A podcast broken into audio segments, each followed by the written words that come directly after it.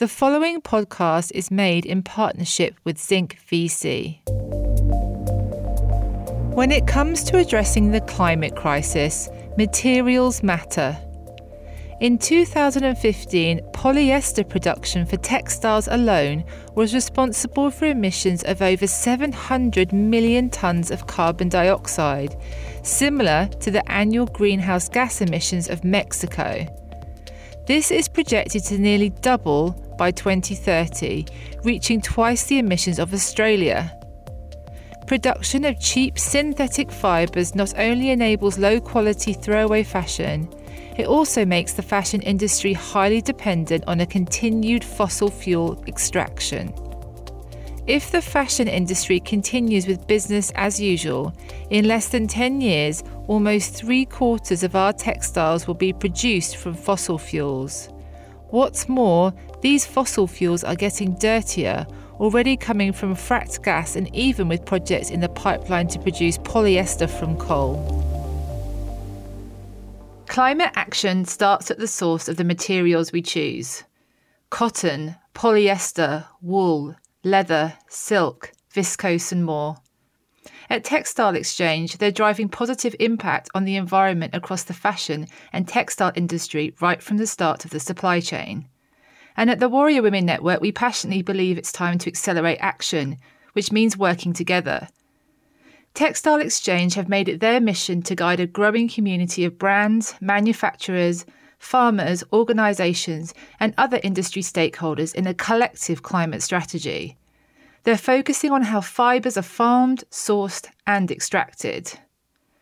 Today I'm speaking with Ashley Gill, Chief Strategy Officer at Textile Exchange. Fibres are very close to her heart.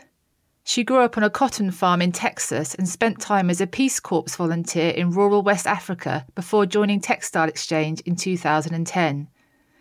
After spending time in various roles of the organisation, she has been working on the Textile Exchange Standard since 2012, starting with the first international working group for the Global Recycled Standard.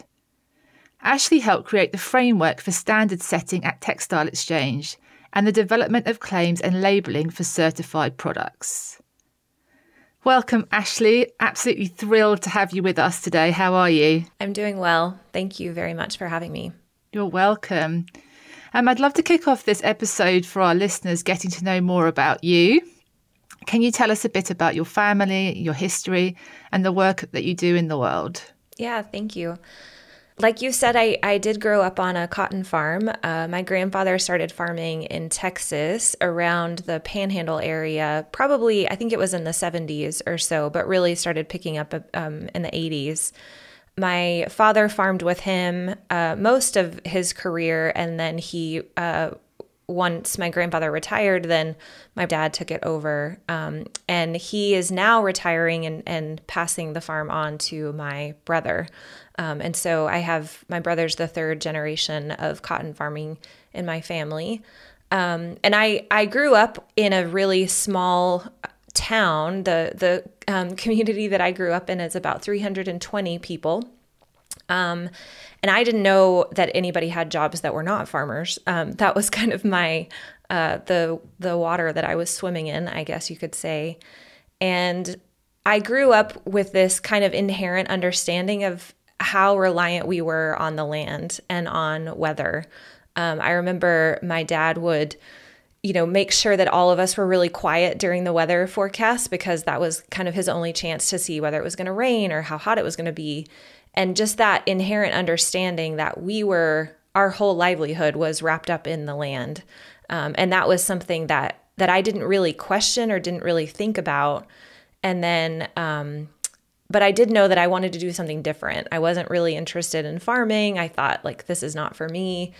Um, and so I, after I finished college, I joined the Peace Corps, which is a U.S. Uh, volunteer organization. It's actually run through the U.S. government in partnership with uh, other countries. And I was in a re- really rural part of Cameroon in West Africa, and I ended up on a in a farming community again. Um, and it was really interesting because in that role, we were essentially tasked with building community projects around deforestation specifically. Um, and so, again, you see this really strong connection to the land. It was a community of people that were completely reliant on what they could grow in a given year. And while they did grow a lot of other things, they also grew cotton, um, and they were all very impressed that I already knew about cotton and knew how to pick pick the cotton.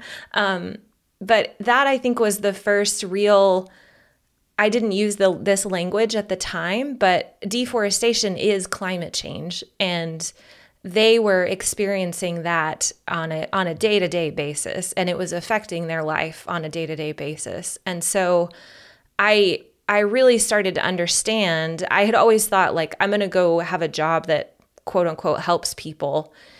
And I really started to understand from that experience that the background that I have and that connection to the land is something that we all have. We're just, um, in some instances, much farther away from, you know, from seeing those impacts on a day to day basis. And that community in in Cameroon, they had no, you know, no choice but to see the effects of deforestation on their day to day lives, um, having smaller and smaller plots of land that were viable for growing food um, and having smaller and smaller yields from cotton because the soil had been depleted over time, um, just from from kind of trying to farm the same thing over and over again. And so that kind of, you know, I was like, okay, I want to do something with environment. I, this is important to me. And so I, I came home from that experience and I was actually living with my parents, and my mom cut out a, um, a newspaper clipping in a really tiny new, local newspaper and they were looking for a administrative assistant in a in a global nonprofit. And i told my mom there's no way that there's a global nonprofit in o'donnell. There's definitely not one that's like you know connected to the kind of work that i want to do. Uh, but I learned more about what was at the time called organic exchange. And uh, by the time I did the second interview, I was like, okay, this is it. This is where I want to be. um, and and that was uh, in 2010. And really, I think the organization and I have, in some ways, grown up together um, because we were fairly small. We were focusing on organic cotton. And that same year that I joined is when we first started uh, working as textile exchange and and taking that you know you mentioned at the start you mentioned cotton and polyester and wool and it really in the beginning we were mostly focusing on cotton but um, in 2010 when we expanded we turned into you know focusing on all these other materials. And so my my work has really focused on on setting standards but i've i've learned the ins and outs of our organization. I've worked in probably almost every role that there is, um, including just in the in the past month um, being the chief strategy officer. Incredible. Couple of comments on everything you've shared. I recently went to an amazing event in Somerset in the West Country in England and had the good fortune to meet a gentleman who, for a long time, was head of environment at Tesco's. And he delivered this incredible speech about his auntie Regina in Nigeria. Mm. And he talked about how when he's working on the kind of campaigns that he is at Tesco, he's always thinking about his auntie Regina and he's always thinking about the impact that their decisions will have on her. And it occurs to me that when we hear terms like supply chain and manufacturing, which I definitely would love to get into in a moment with you, it occurs to me that we are in a world where a corporatized language around collective action for climate change. And there are these kind of special people, for which I count you as one, within organizations, for which this is personal, right? Mm. How do you think that impacts your work? Do you find yourself getting emotional about your work when you're talking about the solutions you're trying to come up with, or have you separated yourself somewhat the longer you've been there? I, I don't think I would use the word emotional. I think um, I do think a lot about um, about how the decisions that we're making affect my family and affect kind of the like the viability of farming in the long term. And and I grew up in I mentioned that the the town that I grew up in was really small. And I actually think about that a lot about that community and how farming I think I'm I just tend to be a systems thinker. And so this is just the way my brain works. But I think about how farming has changed since my grandfather was doing it in the 80s and how it is now where that community at that time was was really really strong. It was very small. There's a lot of um, like conflict resolution you have to be good at to to live in community in a community like that where you're you're like a family you fight about things but you also have to figure things out you have to work together if you want to make things like a fire department work or a school or churches and what i think about is that as we um, have expanded this apparel industry we started moving away from those types of communities. You know, 100 years ago, or maybe I should probably closer to 200 years ago, but clothing was made in, in kind of this small um, plot of land and there was you know you you use the wool that that your neighbors grew to turn that into yarn and turn that into fabric. And that community i think is still real. It's just a much a much bigger one and a global one. And part of what I see as as kind of the reality of the work that we're trying to do is that we're so we're so um, visually disconnected from the beginning of the supply chain. And brands and retailers don't know where they're they literally don't know where that material is coming from. Mm. consumers buy product they don't even know necessarily what material went into it what what the beginning of that that quote unquote supply chain looks like. But it is a community and it is all connected.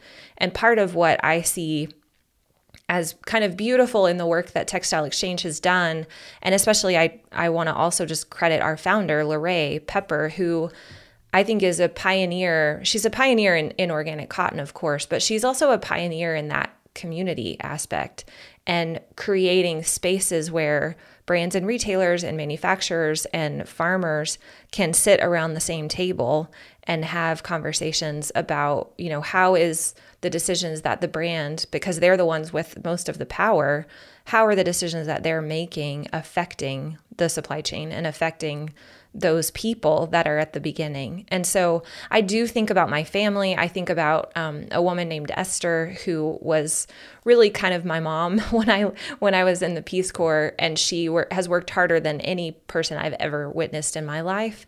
Um, and she also kind of was the I think in some ways the the hub of the community that I lived in in Cameroon. So I think about those individuals, but I also think about the impacts that the the decisions that we're making in the supply chain how they affect how we're relating to our communities and how we how we talk about and how we define communities and i i think textile exchange has has really created a space for a community to have these conversations mm. in the industry those sound like incredible powerful meetings um, the empathy that must come back into the process. And I think the empathy that we've lost, like you say, when we purchase an item of clothing to, to realize what's gone into it. I'm really keen for every episode that we do to be a learning experience for our listeners. So we purposely talk about women in prison or how politics needs to change. And um, there are so many systems of, in our lives, as you know, that are interchangeable, but often we don't have the time or maybe the, the right resources to kind of dig deep into them. And something I'd love for you to do, you know, we may some of the listeners may be supply chain experts, but others might not. So would you mind just explaining, you know, what is a supply chain and what are the problems that we need to solve related to the textile supply chain specifically? Textile exchange really our mission is that materials matter and that's the part that we focus on. And the very beginning of the life of our clothes is often and almost always thousands of miles from the shop where we buy it or these days the the mailbox where we pull it out of. Sometimes it can be a farm. It could be a large mechanized farm like the one that i grew up on. We had a few hundred acres of cotton. We rotated that with other food crops but mostly it was cotton more likely, if it's on a farm, it's a smaller farm that's managed by uh, smallholders in uh, rural Africa, in um, in other places like that in Asia. but primarily these days, it actually starts at an oil drill um, because most of synthetic material is coming from virgin fossil fuels, which is part of the, the oil and gas industry. It's an incredibly extractive, impactful process. Uh, once that fiber is either extracted or, or made or grown, then it goes through to uh, a yarn mill, so where it gets spun into yarn. Most people call the the weight of the of the yarn that's in the textile industry. They would look at that and call it thread, um, but it's referred to as yarn, and then that goes to either a weaver or a knitter, uh, where it gets turned into fabric, and then the garment manufacturer is where that fabric is cut into pieces and sewn together. It's really common to think, oh, we're, we're living in you know 2022 i'm sure that all of that is mechanized but actually the garment portion where fabric is cut is is almost done entirely by hand. Um, and so those that garment manufacturing step is likely in a in a place where labor is really cheap. Um, so that's why a lot of times you see made in Bangladesh, made in uh, Sri Lanka, made in places where the the labor is is much cheaper, and so that's that's kind of where those that part of the supply chain happens. It also passes through traders, distributors. Sometimes the fiber itself is traded by um, a, like a distributor and then it also happens a lot that garments themselves, or even, you know, from the time that, that it becomes a branded garment where it has the logo or the tag on it, um, it will also go through a few different distribution steps before it actually reaches a store or goes directly to uh, someone's home. So the the part that entire supply chain is very um, it's very long, it's very global. A lot of times, uh, in different portions of that supply chain, it will maybe start grown in the US and then it will go to South America to be spun. And then it might go to India to turn into fabric and then go into Asia to turn into a garment. And so the, the life of the clothes that you have has, they've had a very big full life before they even reach you.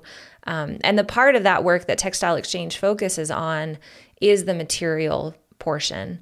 And we really believe that the choices that brands make can affect the environment and can have um, either a really positive impact or a negative one. And our our focus at the moment, where we talk about the climate plus strategy, and so we're we're really committed to urgent climate action. But we also, I think, just through the course of the work of the organization, this is our 20 year anniversary, and so we had kind of eight or so years as Organic Exchange and now 12 years as Textile Exchange. But what we've learned through that process is that you cannot isolate a specific impact and say, okay, that's all I'm going to focus on. I'm not going to focus on other issues because I want to get, you know, really good at that. And what happens with that is that you have a, a ton of unintended consequences that you're not able to plan for. And so we really are, are trying to elevate the understanding of what GHG emissions are at the fiber level, but also impacts like soil health, water, biodiversity, how it's affecting uh, people's livelihoods, human rights issues, animal welfare.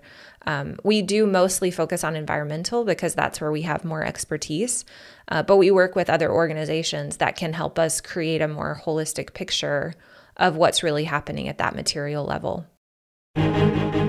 Series 2 of the Warrior Women podcast is made in partnership with Zinc VC, a London based venture capital firm. Zinc are currently looking for 70 talented individuals to participate in a 12 month venture program aimed at transforming the sectors most impacting the environment. This is a real opportunity for impact driven individuals to access expert support and up to £250,000 in financial backing to build a venture from scratch. And brilliantly, over 50% of founders on their last venture builder were women. Go to zinc.vc for more information on how to apply. I love that you're a systems thinker, and I love that you were talking about unintended um, consequences, which obviously, of course, is, is a big part of systems thinking. But when you, again, when when we hear about, you know, the Rana Plaza uh, incident, of course, where a thousand plus garment workers were killed. When we hear about these things, it's sad and we feel devastated by them. But often, I don't think we ask enough, you know, what are the real reason why this problem exists. And of course, we know that mm. overconsumption is an issue. We talk about capitalism. But again, I think sometimes it's when you talk to the people who are really trying to solve these problems, it comes down to really interesting things like, we don't love each other enough or you know, so i'm just curious about you know if you sit with it for a moment outside of the strategy documents and the meetings and the legislation why do you feel that this problem exists that we are extracting this material and turning it into clothes and buying them without care or appreciation for where they've come from? I think for me it's that we just don't we don't live with the consequences of the action we the consequences are happening somewhere else to someone else in places that we can't see that we don't we don't have to live with on a day-to-day basis um, there's there's a book uh, called all we can save and it's it's edited by dr ayana johnson but there's an essay in there written by Katharine Hayhoe. I believe it's Dr. Katharine Hayhoe. Um, and she actually lives in Lubbock, Texas, which is where I where my family's uh, farms are. And it's this really beautiful, like she's a scientist, but it's this this article about how do you talk to people about climate change? And how do you talk to people who maybe are not necessarily as open to the conversation? And one of the incredible pieces of work that she's done is to create models that are extremely localized so she can actually go to Miami, Florida, and say, This is what climate change is going to look like in Miami. And these are the models of, of what, what weather patterns we're going to see in the next five years, of specific things are going, that are going to happen right here and i think that that is the that's really the key. And part of the work that you know that we're doing as an organization is is to try to show a face and to show um, the realities of what's happening in these places that otherwise it's very very easy in the system that we have built this system of you know like you said, capitalism and and greed, and um, where it's it's totally fine to export our problems to other places or to extract what we want, regardless of the consequences to that place. And I think part of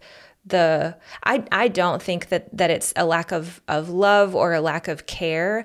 I think we're all really busy. Everybody has, you know, they've got the things that are pressing them right in their face. They're thinking about whether they're going to be able to pay their mortgage. If you're a farmer, you're thinking about, like, what do I need to do this year in the next month to make sure that the crop comes up? And so, if it's not right in front of our faces, a lot of times it's really difficult for us to give the time and the energy for it. And part of the I think the reason why capitalism works is that all of the parts that you that are terrible and that that are not working are so far away um, from from the people who actually have the power to change them.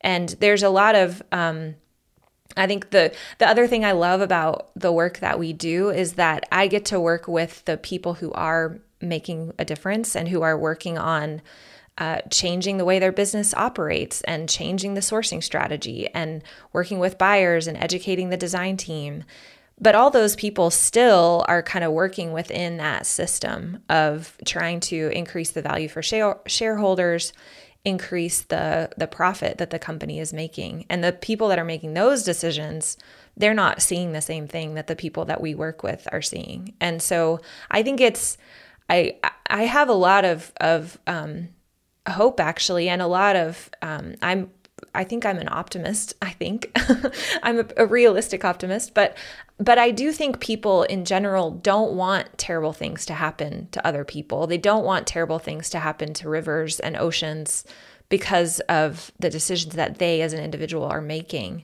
But all of us are part of this system that that does contribute those negative impacts and the more I think that we're able to show it and to provide transparency, to to show case studies of the impacts where where the farmers are not changing their practices, are are having to rely on contracts that are only a year long. Those kinds of situations, we can show the negative impact of them and then show the positive of farms where there has been invested investment in regenerative practices, where there's been investment from from long-term contracts with with their buyers, where they are able to invest in the long term. And so I I think that's really what the challenge is, and it's really I think uh, another person that I love is Brene Brown, and she says it's really hard to hate people close up, and if you see someone and there's someone that's in your community, it's a lot more difficult to just dismiss the problems that they're facing that are directly linked to the decisions you're making. Mm. And on that point about the people who are at the top of organizations who are, you know, the ones doing the investor meetings or standing mm. up hmm. front at the AGM. I've heard from some really amazing people about some breakthrough work with bringing leaders at the top of organizations together and having them have space to really talk about the pressures they're under and able to kind of put down their corporate self and pick up their real self and connect with of course i don't want to be doing damage around the world of course i don't want to be harming people the planet but these are the pressures that i'm under and i try and mm-hmm. i try and really hold space for those people being good as well but maybe not having the right infrastructure around them to be able to meet themselves in new ways and increasingly hearing these terms that you know inner inner work leads to outer change um, mm-hmm. And I think that that's some of the most powerful work that we're going to see. So you were talking about bringing together different groups, you know, the brands, the manufacturers, the farmers to hear from each other. I think we need to think about how we support these people and and we you know we hear about these new leaders you know Paul Paul Polman at Unilever being quite a well-known one mm-hmm. um, a previous guest that we had, I'm sure you'll know about her work, Kresse Wesling, who is the founder of Elvis and Kresse, who is a, what we call a waste warrior and has been working mm. to remove fire hose from landfill from the fire brigade. And she was talking about how the CEO at Sky, for example, is doing absolutely incredible work in terms of waste management and is really inten- intentional on knowing, you know, where every piece of materials come from. And it does feel like the solutions and, and the better way of doing things is there, but we still need people who hold the power to be driving them forward. Would you agree with that? Definitely. Yeah, I I think there's there's a role that textile exchange can play and we we like I mentioned before, we are working really closely with with decision makers and implementers. But there's also the way we've we've started thinking about it is there's this enabling environment around us. And even in places where we have not historically worked like in policy or in um, you know creating new business models talking to not just to ceos but also to cfos to chief financial officers where they can understand and even have that community of other peers that you know, we've made these commitments. We do want to do better, but we don't actually know how to do it mm-hmm. because I mean, stepping stepping in a really really simple place. If you do the the modeling for GHG emissions reduction, you know, specifically we want people to swap out the materials that they're currently using for better ones. And that's that's where a lot of the work that we've done in the past has been focusing on. And a buying team can do that. Like a buying and a sourcing team, it will be difficult for them. They may have to pay more for some of those materials, but they can they can affect a lot of change in that space. But the other portion that you have to look at is the rate of growth. And if you look at the model of where where we were in 2019 and where we are trying to get to to reach a 45% reduction in greenhouse gas emissions in fiber usage, which is what scientists and the UN are telling us we have to do to stay within that 1.5 degree difference in global warming. That 45%, the only way we can get there is if we slow down the pace of growth. And a sourcing team cannot do that. That is not a sourcing team's remit. They that they're not given that power. The only people who have the power to slow down the growth and to really change the business model are the CEOs, the shareholders, the the the CFOs. And so we're having internal conversations about how we can provide exactly what you described mm. that same community and that same kind of almost a safe place for them to come together and say what what do we need to do differently? Are there are there some of us that have learned a lot and that we can share with others so we can we can change this? What policies um, are could be helpful in in making this path more realistic to us? Um, but really that that degrowth conversation is a is the new frontier, but it's also the place that's got to change mm-hmm. um, in order for us to actually hit the targets that we want to achieve.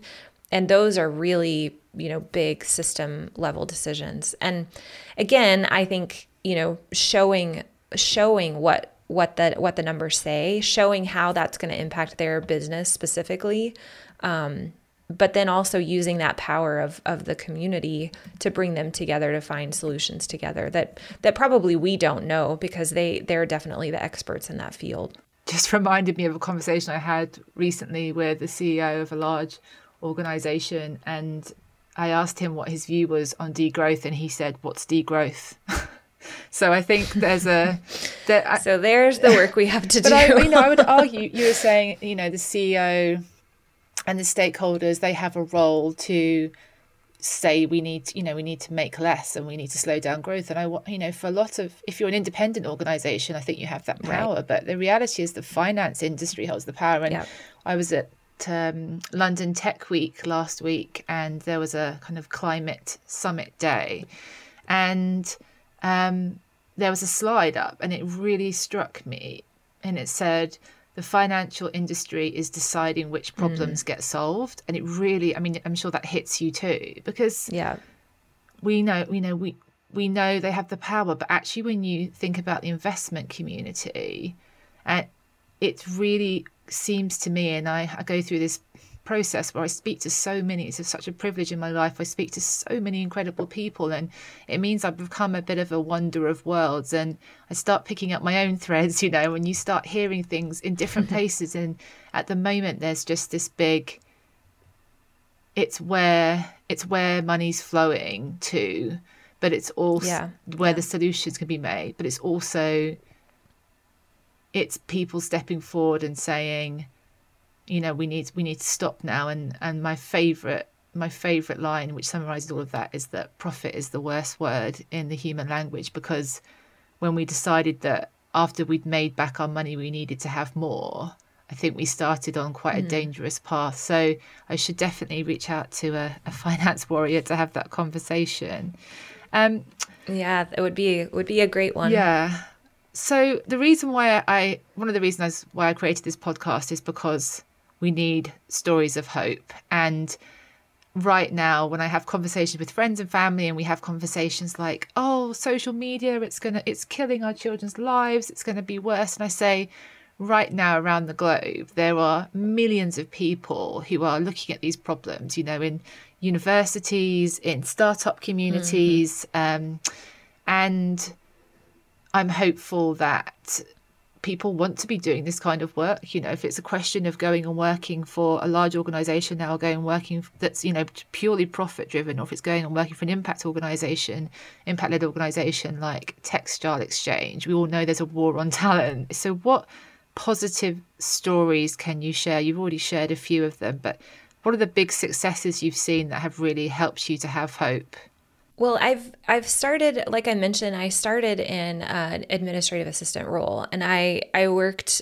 in in that capacity. I worked a lot with our kind of internal communications and with our our board and our our senior leadership, and I remembered everything that I heard, and and I, you know brought that into the the work that we were doing with with standards. But um, I'll just talk about the standards just briefly. What kind of what we've what we've done and and what that's meant for me. Um, the standards are a really interesting place because they're they're so practical and we you know we've had this this great conversation about some of these big systems thinking and and even like personal perspectives and shifts that need to happen and a standards process is very like in some ways it's very black and white because you you know that you're trying to come up with a set of criteria and the way our standards work is we come up with a set of criteria that get applied at the raw material level, and then we use uh, what we call chain of custody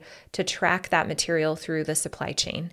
And the the purpose of that is really to even if in a system where you don't necessarily always know where the material is coming from, you can at least know that it met a certain level of of maybe practice or your own expectations. And that's the purpose that standards serve. And when you have a global independent standard it's a lot easier for um, you know for rather than just one company asking for something from an individual supplier you have everyone asking for a standard that that creates a little bit of efficiency in uh, how these practices get checked that kind of thing.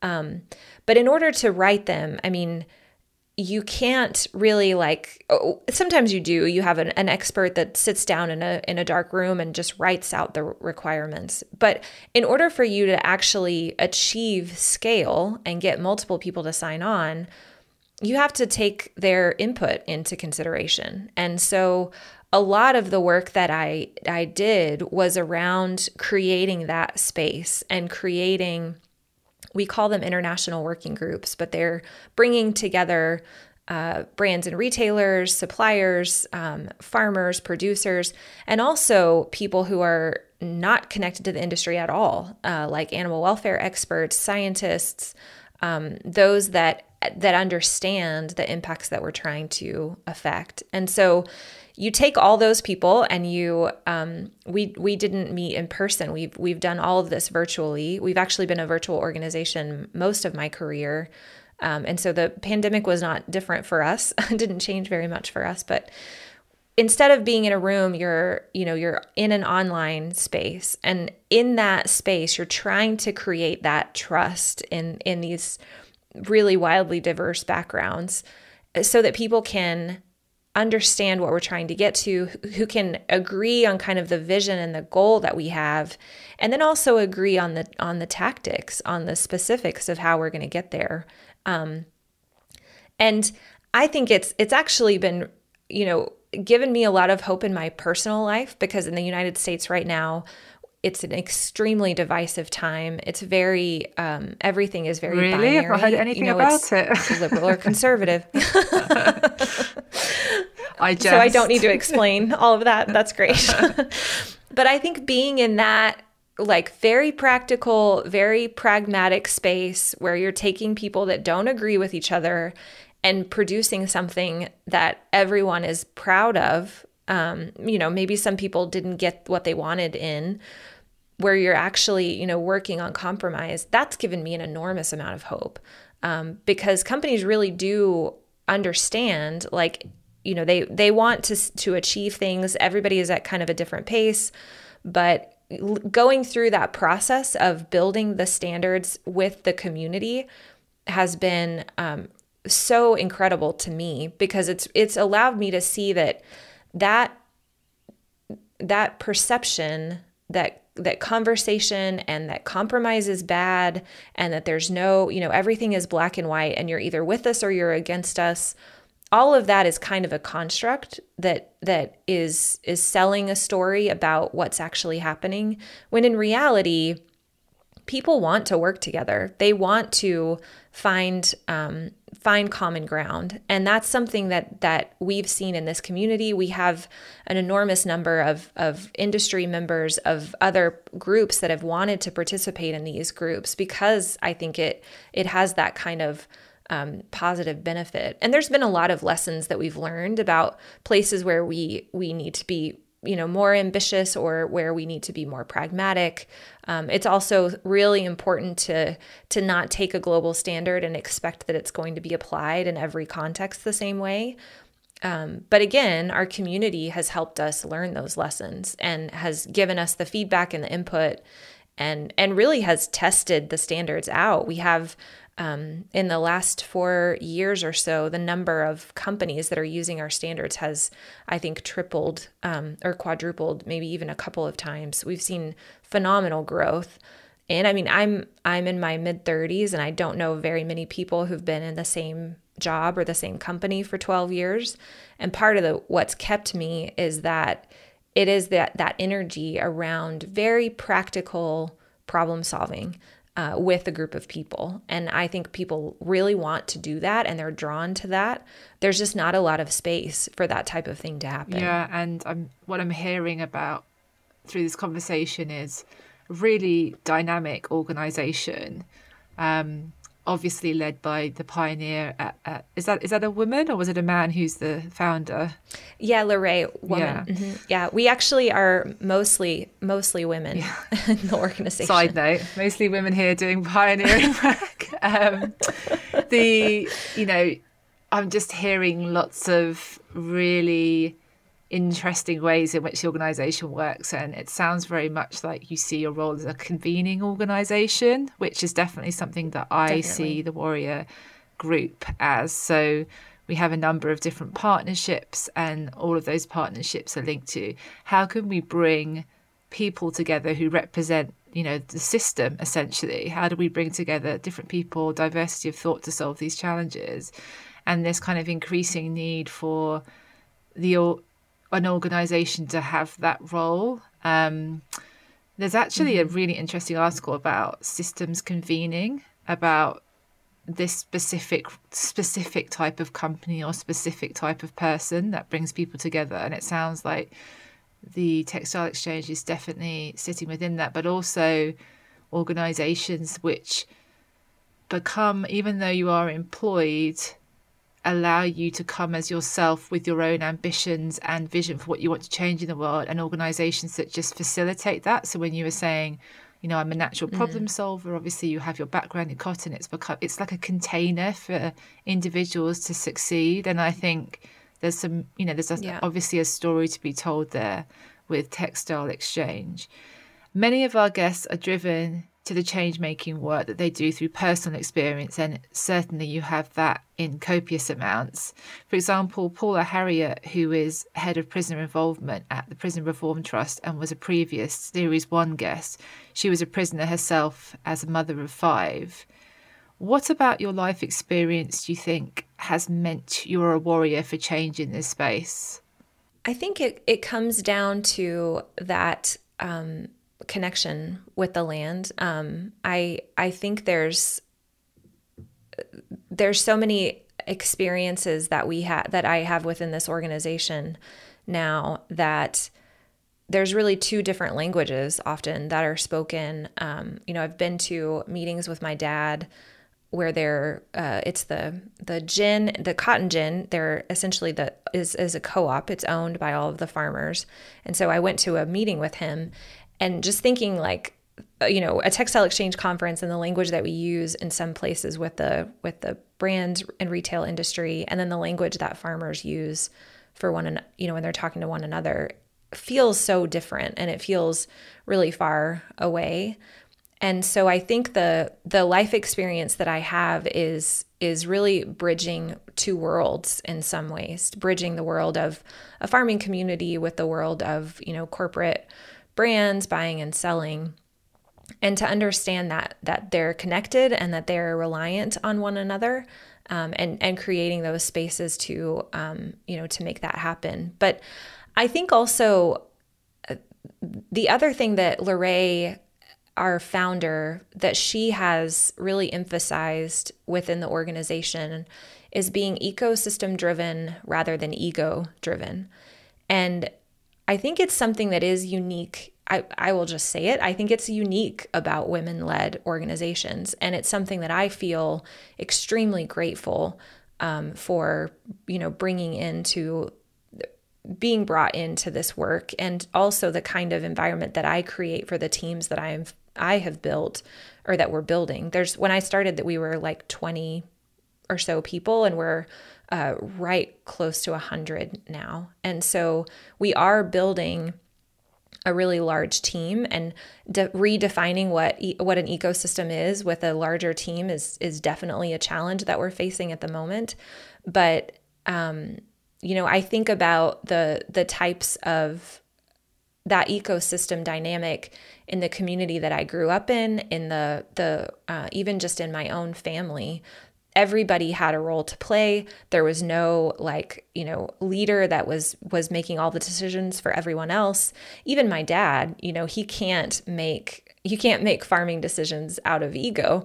You you i think it's a very humbling experience to to be a farmer and to be totally reliant on weather patterns um, on whether your crops are going to work or not. And you know having really strong women in my family that reinforced to me that there's no limit to what I want to do. If I want to go to school, that's great. If I want to be a doctor or a lawyer or whatever I wanted to be, that I could. Um, that everybody has a role to play, and I really see that playing out both in the in the industry at large, where we're trying to inspire people to uh, to make the change that's right in front of them, but also I think to uh, build that within our own organization. Uh, we, I think, uh, you know, La Rhea and, and Claire Bergkamp now, who's our chief operating officer, I think all three of us feel a lot of responsibility for the type of work we create for our teams, um, for it to be work that really inspires them, where they feel like they have um, a lot of create- creativity that they can bring to how they solve problems and to inspire that type of thinking with the the companies that we work with. Um, and so I I really think it's again I talked about being a systems thinker and for me it's that that connection and that connective tissue that we all have with one another and how we can use that to problem solve um, and and to create change at a at a larger scale. It sounds like textile exchange really has created a place where people can be anything they want to be and I think that's really special. Uh, what other women are doing great work in this space that you'd like to amplify by mentioning them on this podcast? You mentioned Claire, who I, I, I found you through because I was told about the amazing work that she did at Stella McCartney. Obviously, I've learnt about La Rhea yeah. now. Anyone else that you think we should be following and supporting? Uh, I think Dr. Ayana Johnson. She she's got a great uh, YouTube video actually that came out recently on finding joy in climate action, uh, which I think is really beautiful and a great kind of bite size. I think it's just a 10 minute video. Um, really, a, a really inspiring. Um, I actually want to talk about my, one of my coworkers, um, Yvonne. I think she's at the moment right now, she's working on building uh, um, our technology system. And it's an interesting I, I, think the point I want to make is that it's a to me it's such a great example of ecosystem decision making over ego. And there's a lot of of companies and people trying to build technology to allow for supply chain traceability. So this is I won't go into too much detail, but that's essentially kind of a whole space that's happening and there's a lot of people that are are trying to to do that. And a lot of the approach that people have have taken is kind of an empire building one where they're going to build the platform that everyone uses. Um, and Yvonne took a completely different approach i think. She she instead of trying to find the platform or to build the platform all she really was trying to set out to do is to build the framework um, and essentially to build the data language that we use to track this information.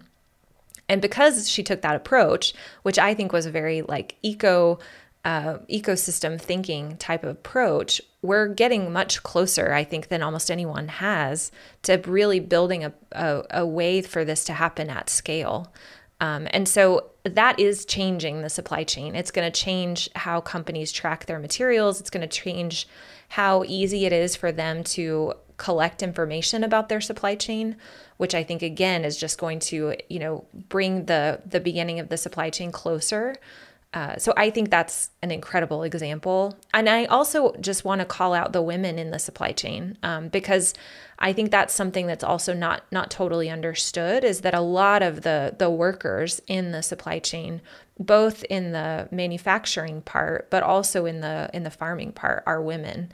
Um, the majority according to the FAO, the majority of economically active women, which would be those that are kind of buying and selling in local markets, uh, most the majority of them in least developed countries work in agriculture. Um, and so mm. there are tons of people that are behind the clothes that we're making, and their voices are getting louder and stronger. And I think that's only positive and only beneficial because, again, the more we hear from women, the more we understand what the how the supply chain is affecting them, that is changing. Um, I think the reality of of what what is acceptable um, in terms of the impacts that are happening in the supply chain. And so there's it's not just one one woman, but I think it's a, a really powerful voice that's rising. Yeah, for sure. I mean, we talk about just climate action over and over again. And the reality is, I mean, I'm yeah. on the steering committee for She Changes Climate, and we've just been pouring our way through a new report that's come out, which really, really spells in absolute clarity that women will be hardest hit by uh, environmental breakdown. Yeah. No surprises there. But hearing from those women and creating spaces and routes to their voices coming through is so so needed and you know the, the term warrior can refer to a whole group of people so i put my hands together and nod a moment of respect to uh, the women in the in the farming community all around the world who are clothing us, clothing our children, mm-hmm. putting the sheets on our bed that keep us warm at night, and sounds from this conversation that what would a world look like if we gave thanks yeah. and took a moment to think about the care in our lives for materials. Thank you so much. That was just really a beautiful conversation, and I'm I'm a fully a converted fan of textile exchange now through this conversation. Um, I look forward to getting to know each other more through our work and connection. Thank you so much for your time today. Thank you, Carla. It's um, not very often we get the opportunity to just sit down and reflect in this way. So I, I really appreciate the space. Thank you. I'm Carla. You've been listening to Warrior Women, the podcast by the Warrior Women Network, brought to you by Zinc VC and produced by Birdline Media.